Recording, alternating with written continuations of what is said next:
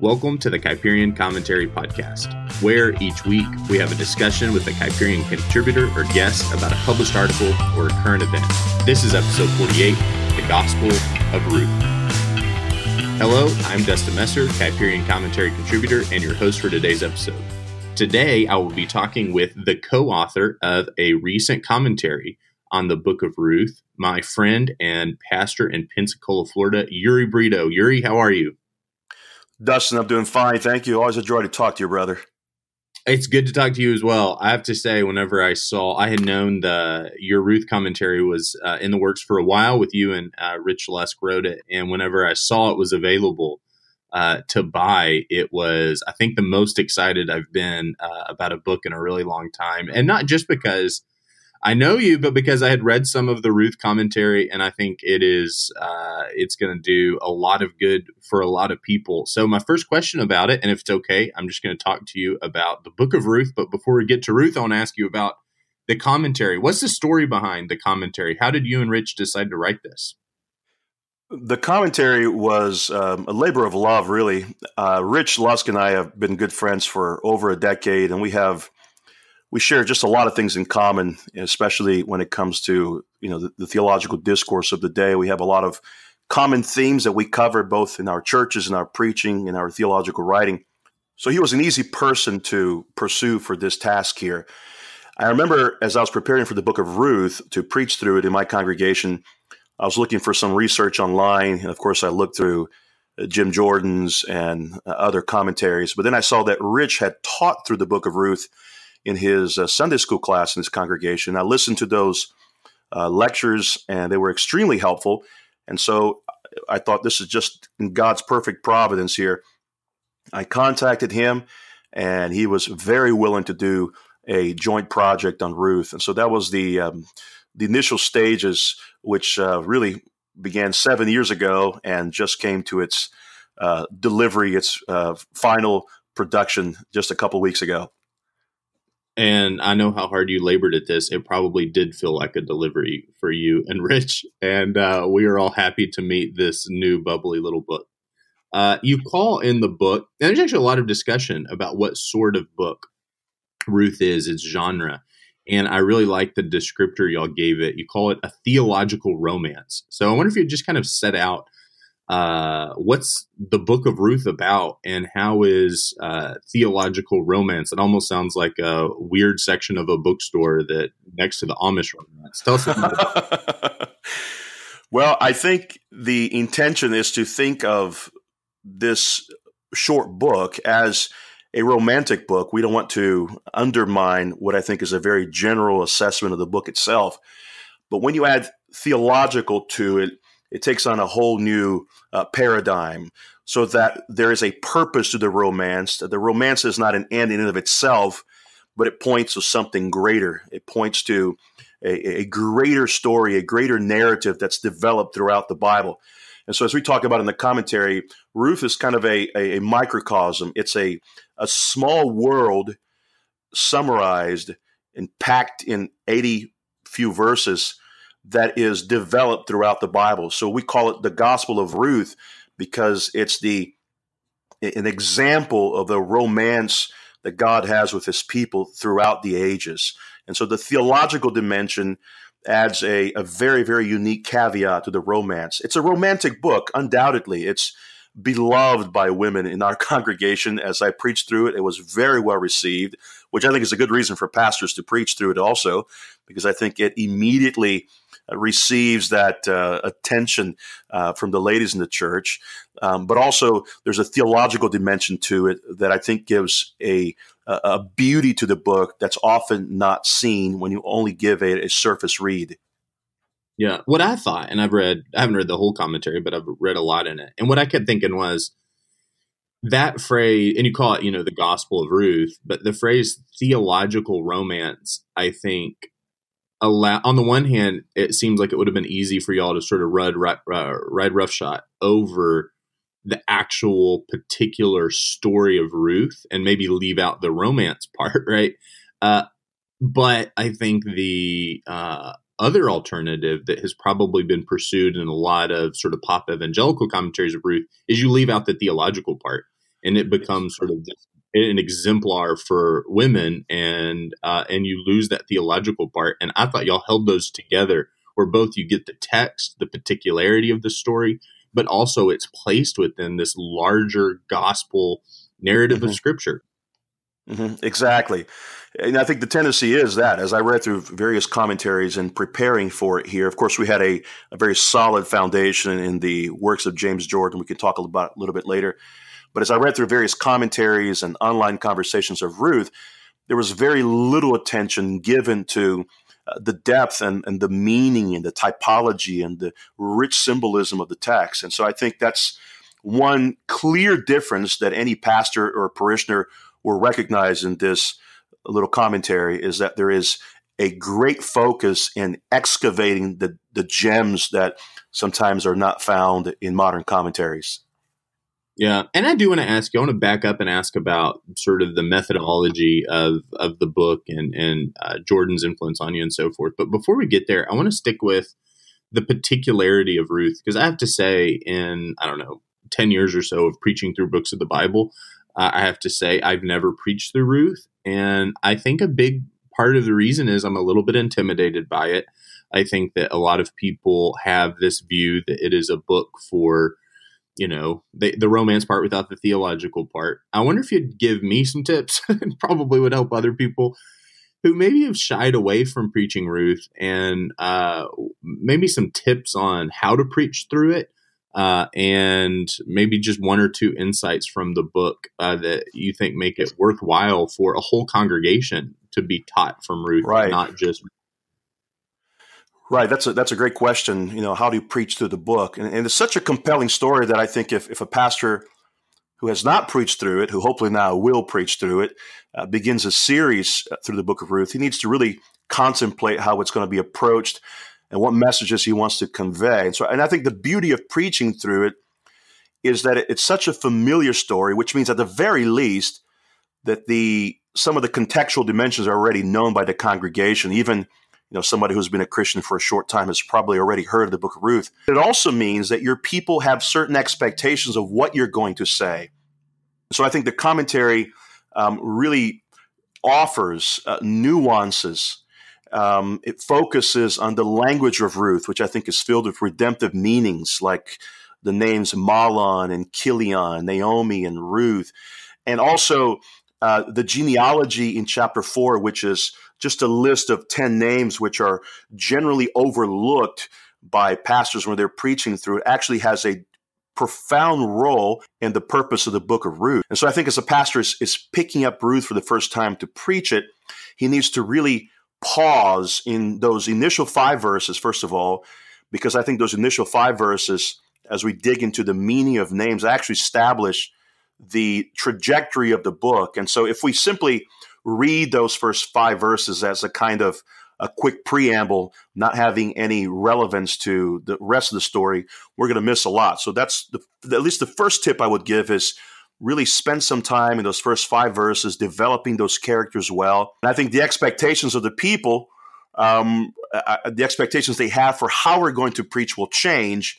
And so I think one of the purposes of preaching is to challenge the modern expectations that people have of the book of Ruth, so that even in a short book, there are profound ideas given and as we have heard many times, the Holy Spirit doesn't waste his breath. And so it's very important to actually focus on the details of the book. Yeah. And what I, I've heard you preach, and I think you're really good at this. Uh, what's the balance between when you're preaching through a book, whether it's Ruth or any other book that has a character who really does uh, model faithfulness? it's called you know you talk about the gospel of ruth and gospel is good news right your ruth isn't there just to give us some hot tips on living uh having a good sex life or living a, a, a right, good life right. or something gospel right and yet i have heard you before uh be very very application oriented uh, which i think is good how do you balance that whether it's ruth or any other book between on the one hand uh, giving real solid commendation. Here's how this should uh, affect your life, but then also saying, and this is good news about what Jesus has done for you. How do you balance the gospel with the, the indicative with the imperative to be, you know, real nerdy about it? right, right. Well, I, I, think that's a, that's a great question. I think it's the the the paradox of of pastoral ministry is to cultivate a real love for reading the text with fresh eyes through new eyes, right? But also do the old Francis Schaeffer, you know, how now shall we live element without um, without treating them as if one is more important than the other, which has been really how folks have understood this. That the the indicative is always more important than imperative, as I've heard, or in other circles, the imperative is always more important than the indicative. And so I think we need to I think we need to bring both into the sermon, which I think is going to require, and I use this word uh, very intentionally, I think is going to require some level of creativity from the minister because I think the theological enterprise ought to be a creative enterprise, which means you ought to be reading a, a, heavy dose. I mean, you'll see some of the quotations from Flannery O'Connor we have in the book. I think that kind of reading outside of Ruth is going to help the pastor uh, to cultivate in their congregation a, a specific way of reading. I mean, I had this conversation with Dr. Karen Prior last week about how reading outside the text actually helps us um, grasp and apply the text with greater efficiency. And one of the themes that rises very clearly in, in Ruth is this conversation between law and, and grace that comes again and again. Is, is Ruth working to merit the favor of Boaz? Is Boaz um, bringing Ruth by grace into his household? And there is a there, and the answer is obvious. It, the answer is yes. It's it's both and. So there is a an applicational dimension that we could we could add here. One of the very clear ones, which may seem too moralistic for some, but I think is very abundant in the text, is that Ruth is very faithful to her new found faith.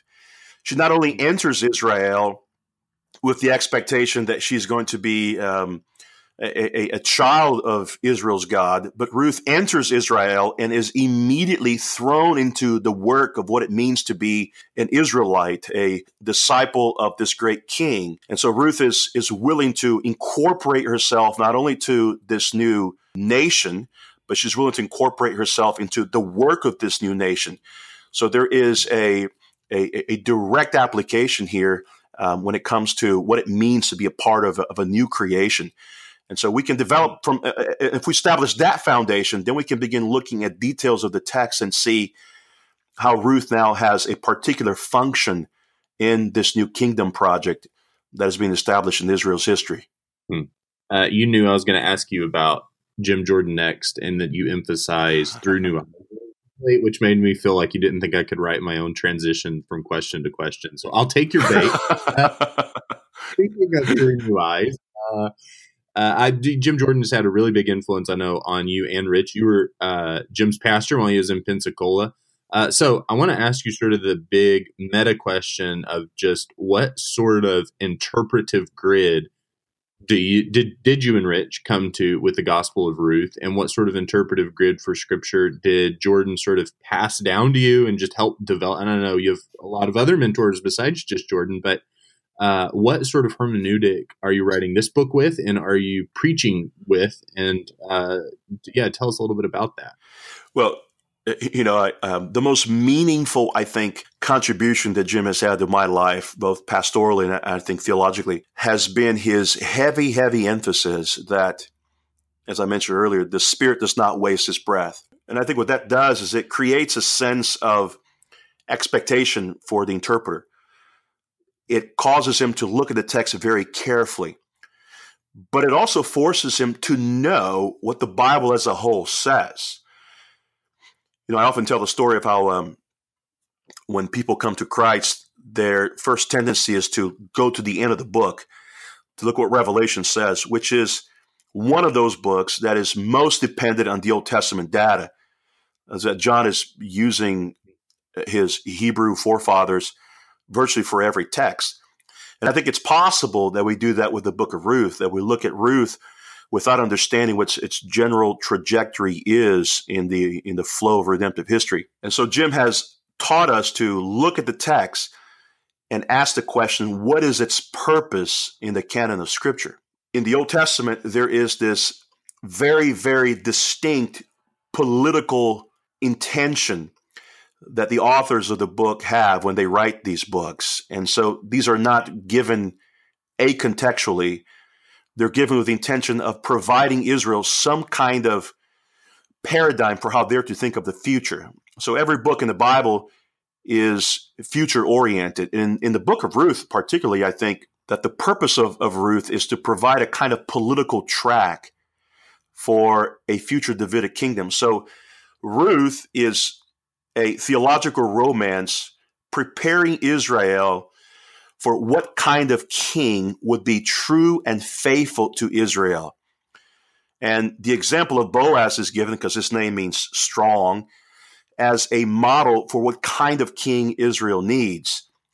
And so if we forget that dimension there, we're going to miss really the purpose of the book. And I think what Jim has taught us over the years has been that every book has a political dimension, but secondly, it has an obvious Christological dimension. And I so I think this is where he's helpful, and I, I dare to say this, but I think more helpful than Ed Clowney when it comes to his Christology, because Ruth is setting the stage for the kinsman redeemer. It's, it's true, but it's a kinsman redeemer who has a particular function in Ruth, and simultaneously he points us to a greater kinsman redeemer. So I think in the biblical theological tradition, we look at a kinsman redeemer, redeemer figure and we see, okay, he's pointing us to Jesus. Yes, but we also primarily need to ask, uh, you know, first and foremost, need to ask, what's his purpose in in the text? His purpose in the text is to woo his bride through his generosity, through his strength, to cover his bride under his wings, but also to become a figure of of this new land where God's people can actually glean freely until the end of history. And then once we look at these particular applications in the passage, we can say, okay, then how is now Boaz like unto Jesus? And we see that Boaz is this unending source of blessing to the foreigner and to the citizen.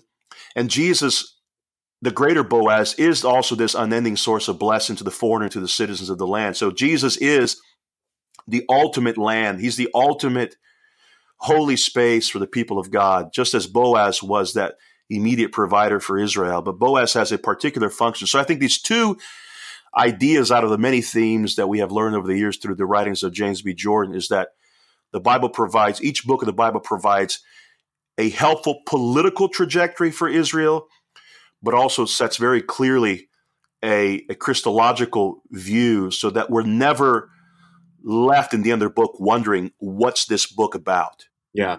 Yeah.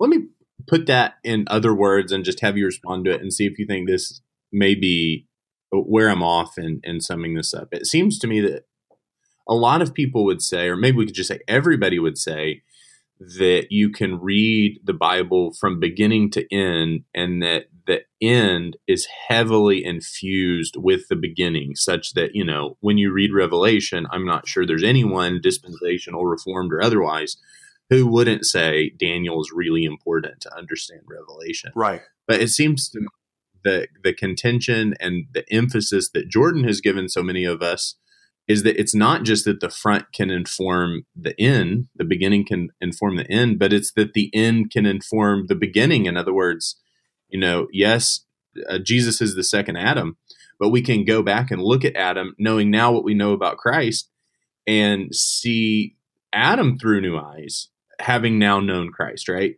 And that you can actually read the text backwards in a sense, and that the events that came later have fundamentally changed what happened earlier, changed the way we view it. And just real quick, uh, the classic example I think Peter Leithart gives is, you know, it's like in the moments after uh, John F. Kennedy was shot, he says, "What do you call uh, uh Lee Harvey Oswald in those seconds after he shot Kennedy? Is he an assassin? And Leithart says he's actually not an assassin at that point because mm-hmm. Kennedy is yet to have died. It'll take a couple of hours, right? So Leithart says for two hours, uh, Oswald is an attempted killer. Uh, an attempted assassin, but the later act or event of uh, of the president passing away, that later event fundamentally changes uh, Oswald's status in those moments after shooting, such that we can say in those moments after the assassin fled to the building, right? Mm. So, how do you feel about that? Sort of looking at it from instead of just going beginning to end, we look at it end to beginning. Well, I think I think that's I think that's right. I mean, fundamentally, I think the Bible is this you know, to borrow John Frame's words, it is this multi-perspectival. And so I think, uh, which is why I think there will always be a need for fresh new commentaries on world without end. For however 10,000 years we have left in this world here before Christ returns, there will always be a need for new insights because there are fresh new insights. Because if you read Ruth, so here's my point. I think, I think it follows what you're saying here. If you read Ruth, I think Ruth would have a a, a, freshness if it's read in light of First Samuel. And so I think Ruth would always have a freshness if you read it in light of First Timothy. And so I think the books are so interconnected that there's always something fresh that can be gained through it because I, I, you know I think the tendency of American evangelicalism is to see the Bible as these you know distinct 66 books and there are occasional connections but I'm arguing following my uh, my uh, you know forefathers in the faith, I'm arguing for a profound theological connectionalism that I think allows us to see the end in light of the beginning, the beginning in light of the end, so that there's a, a, a fresh perspective to be offered in these books, and also a fresh dose of application to these books too that I think uh, we, we ought to contemplate. So I think your analysis is is right on. We can see Jesus as a greater Boaz, but we can also see Boaz as a greater Adam. And I think that's where we we miss the point there is that Boaz is placed in a particular part of history because there has already been a movement, a progression from the first Adam, and the first Adam is being represented by various figures. And throughout this progression, there is a noticeable improvement on the first Adam. Now, these improvements all have a a failure all have a limitation because Jesus is the ultimate fulfillment of that. He's the perfect representation. But there is a sequence that we ought to to to see that Boaz is not an isolated figure. He is working as an advanced version of the first Adam who failed in the garden. So I think I, mean, I, I think there's a lot of interesting observations you made there, but I think there's and I think they can play into this multi-dimensionality that I think the Bible offers. Yeah. Well, you've been real generous with your time. Uh, I have two last questions, and I'll ask them both at once, and you can answer one or the other, or both, or totally ignore it and say whatever you want to say. the two things I'm genuinely curious about one is uh, how do you think this commentary would have been different had you and Rich written it from the from a classroom or from an academy? In other words, how did you and yours and Rich's situation as pastors doing this in the context of a church shape the book in a way that we've you read in preparation for the commentary a lot of commentaries on ruth that were written in the academy uh, how is how is that pastoral flavor changed it and then the other question and pick one do both whatever is you've sat with this book ruth for seven years which is pretty amazing um, how has sitting on and marinating over one book for that long uh, changed you? What did you get from Ruth uh, spending that much time with? Well, that's a great question. That's the um, what John Frame would call the existential part of writing a commentary. I think I think that's a very important dimension because I, I don't think you can avoid the emotional ethos that reading through Ruth, and I, I can honestly say I probably read through it between 75 and 100 times. I mean, it doesn't take long. But the more you read it, the more you think, oh, here's another dimension that I missed. In fact, I was reading a commentary on Ruth written by a Brazilian commentator, and he had an insight there that I didn't catch, which was the the the the um, the example of Ruth approaching the threshold, approaching Boaz at night, and Boaz is alarmed by her presence and awakens and he pointed to that as an example of the, the, the first garden scene where Adam is put into this holy coma And when he awakens suddenly to see this uh, beautiful uh, image bearer next to him, this woman, so that I think the Boaz and Ruth figure also plays into this Adamic and Eve image here. But reading through it again and again and again gave me th- this this profound sense that I'm dealing with something very sacred. And and so as I as I read through it, however many times, every time I read through it, and I can honestly say this, there was a new motivation to consider Ruth anew.